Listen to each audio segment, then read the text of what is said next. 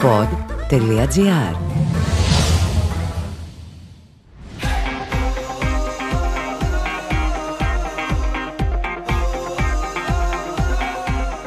Γκολ Pod Ολυμπιακός με τον Νίκο Σταματέλο. Το podcast που μπαίνει στα άδυτα του κόσμου του Ολυμπιακού.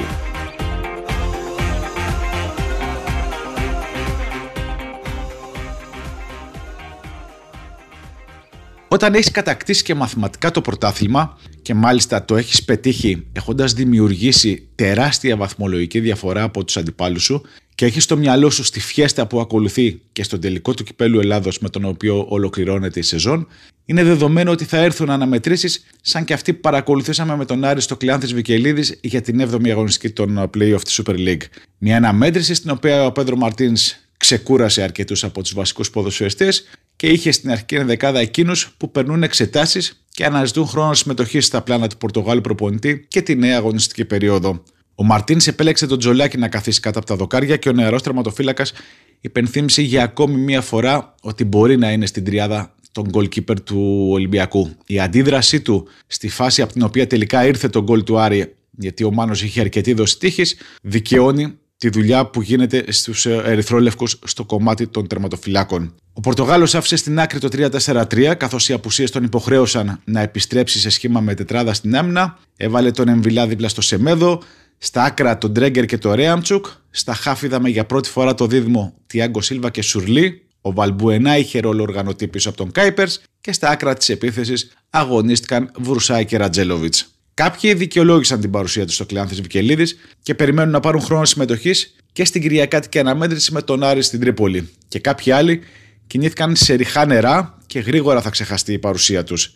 Δεν αποκλείεται μάλιστα, ίσως να ακούγεται υπερβολικό, αλλά δεν αποκλείεται να μην έχουν άλλη ευκαιρία για να πείσουν τον Μαρτίν ότι δικαιούνται να βρίσκονται στην ομάδα και τη νέα σεζόν. Οι ευκαιρίες όμως κερδίζονται, δεν χαρίζονται και αυτό θα έπρεπε να το έχουν καλά στο μυαλό τους. Ο Άρης είχε το κίνητρο στη συγκεκριμένη αναμέτρηση, καθώς ήθελε την νίκη για να κάνει ακόμη ένα βήμα για την κατάληψη της δεύτερης θέσης και την έξοδο στην Ευρώπη. Ο Ολυμπιακός είχε μόνο το γόητρο. Παρ' όλα αυτά και παρά τις επιλογές του Μαρτίνς για την αρχική δεκάδα, έδειξε ότι είναι μια ομάδα πολύ καλά δουλεμένη, η οποία θα βγάλει αυτοματισμούς, το είδαμε πολλές φορές, θα βγάλει τη δουλειά που γίνεται στην προπόνηση, όποια και αν βρίσκονται τελικά στον αγωνιστικό χώρο. Σαν σύνολο λοιπόν ο Ολυμπιακός έδειξε ότι γνώριζε τον τρόπο να φύγει από τη Θεσσαλονίκη χωρίς να ιτηθεί. Ακόμη και αν ο Μαρτίνς άργησε να πραγματοποιήσει αλλαγές και να φρεσκάρει την ενδεκάδα του.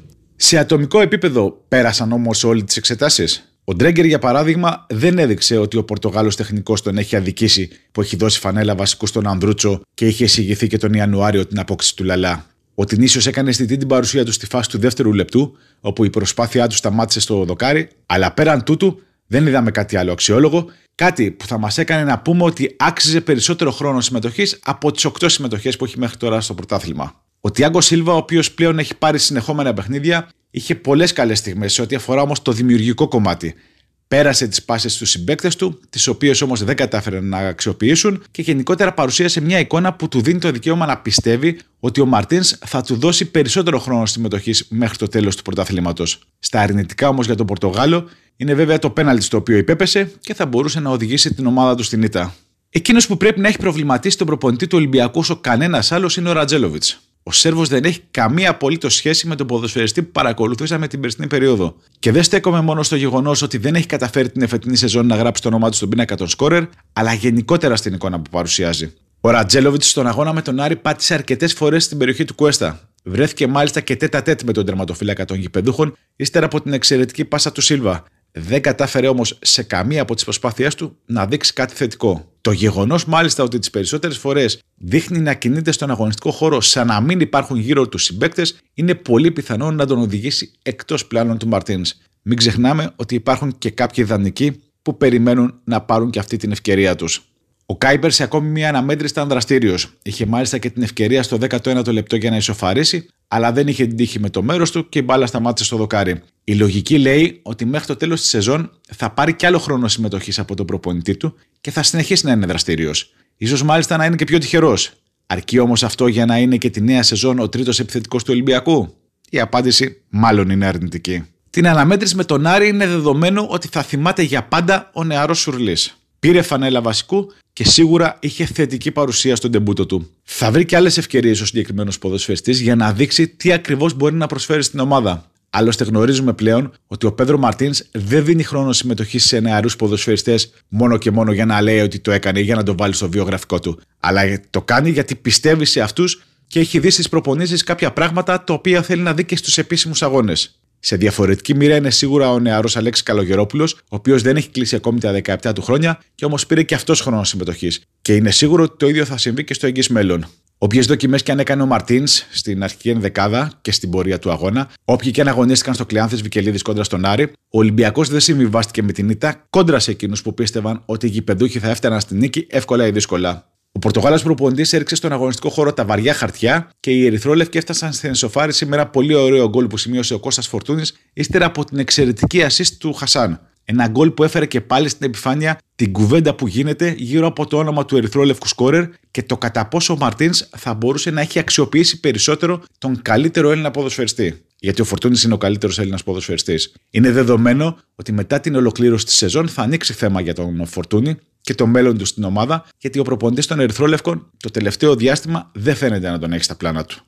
Για την ώρα όμως, στο Ερυθρόλευκο στρατόπεδο έχουν στρέψει την προσοχή τους στις δύο αναμετρήσεις με τον Μπάουκ. Η πρώτη είναι στις 12 Μαου στον κύριο Καραϊσκάκη, όπου θα πραγματοποιηθεί και η φιέστα για την κατάκτηση του εφετινού τίτλου πρωταθλητή, και η δεύτερη στις 22 του μήνα στον τελικό του κυπέλου Ελλάδος, στο Ολυμπιακό Στάδιο, καθώς στο λιμάνι θέλουν να πανηγυρίσουν την κατάκτηση του Νταμπλ για δεύτερη συνεχόμενη χρονιά. Στις υπόλοιπες αναμετρήσεις, λογικά θα δούμε ε, από τον Μαρτίνς να συνεχίζει τη διαχείριση του έμψυχου δυναμικού.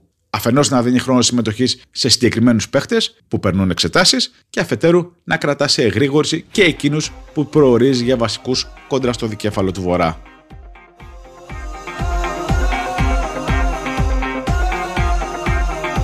Ακούσατε το Goal Pod με τον Νίκο Σταματέλο. Για να ακούσετε και άλλα επεισόδια, μπείτε στο Spotify, στο Apple Podcast ή σε όποια άλλη δωρεάν εφαρμογή ακούτε podcast από το κινητό σας.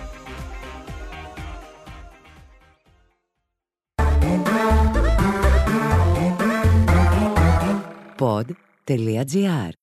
Το καλό να ακούγεται.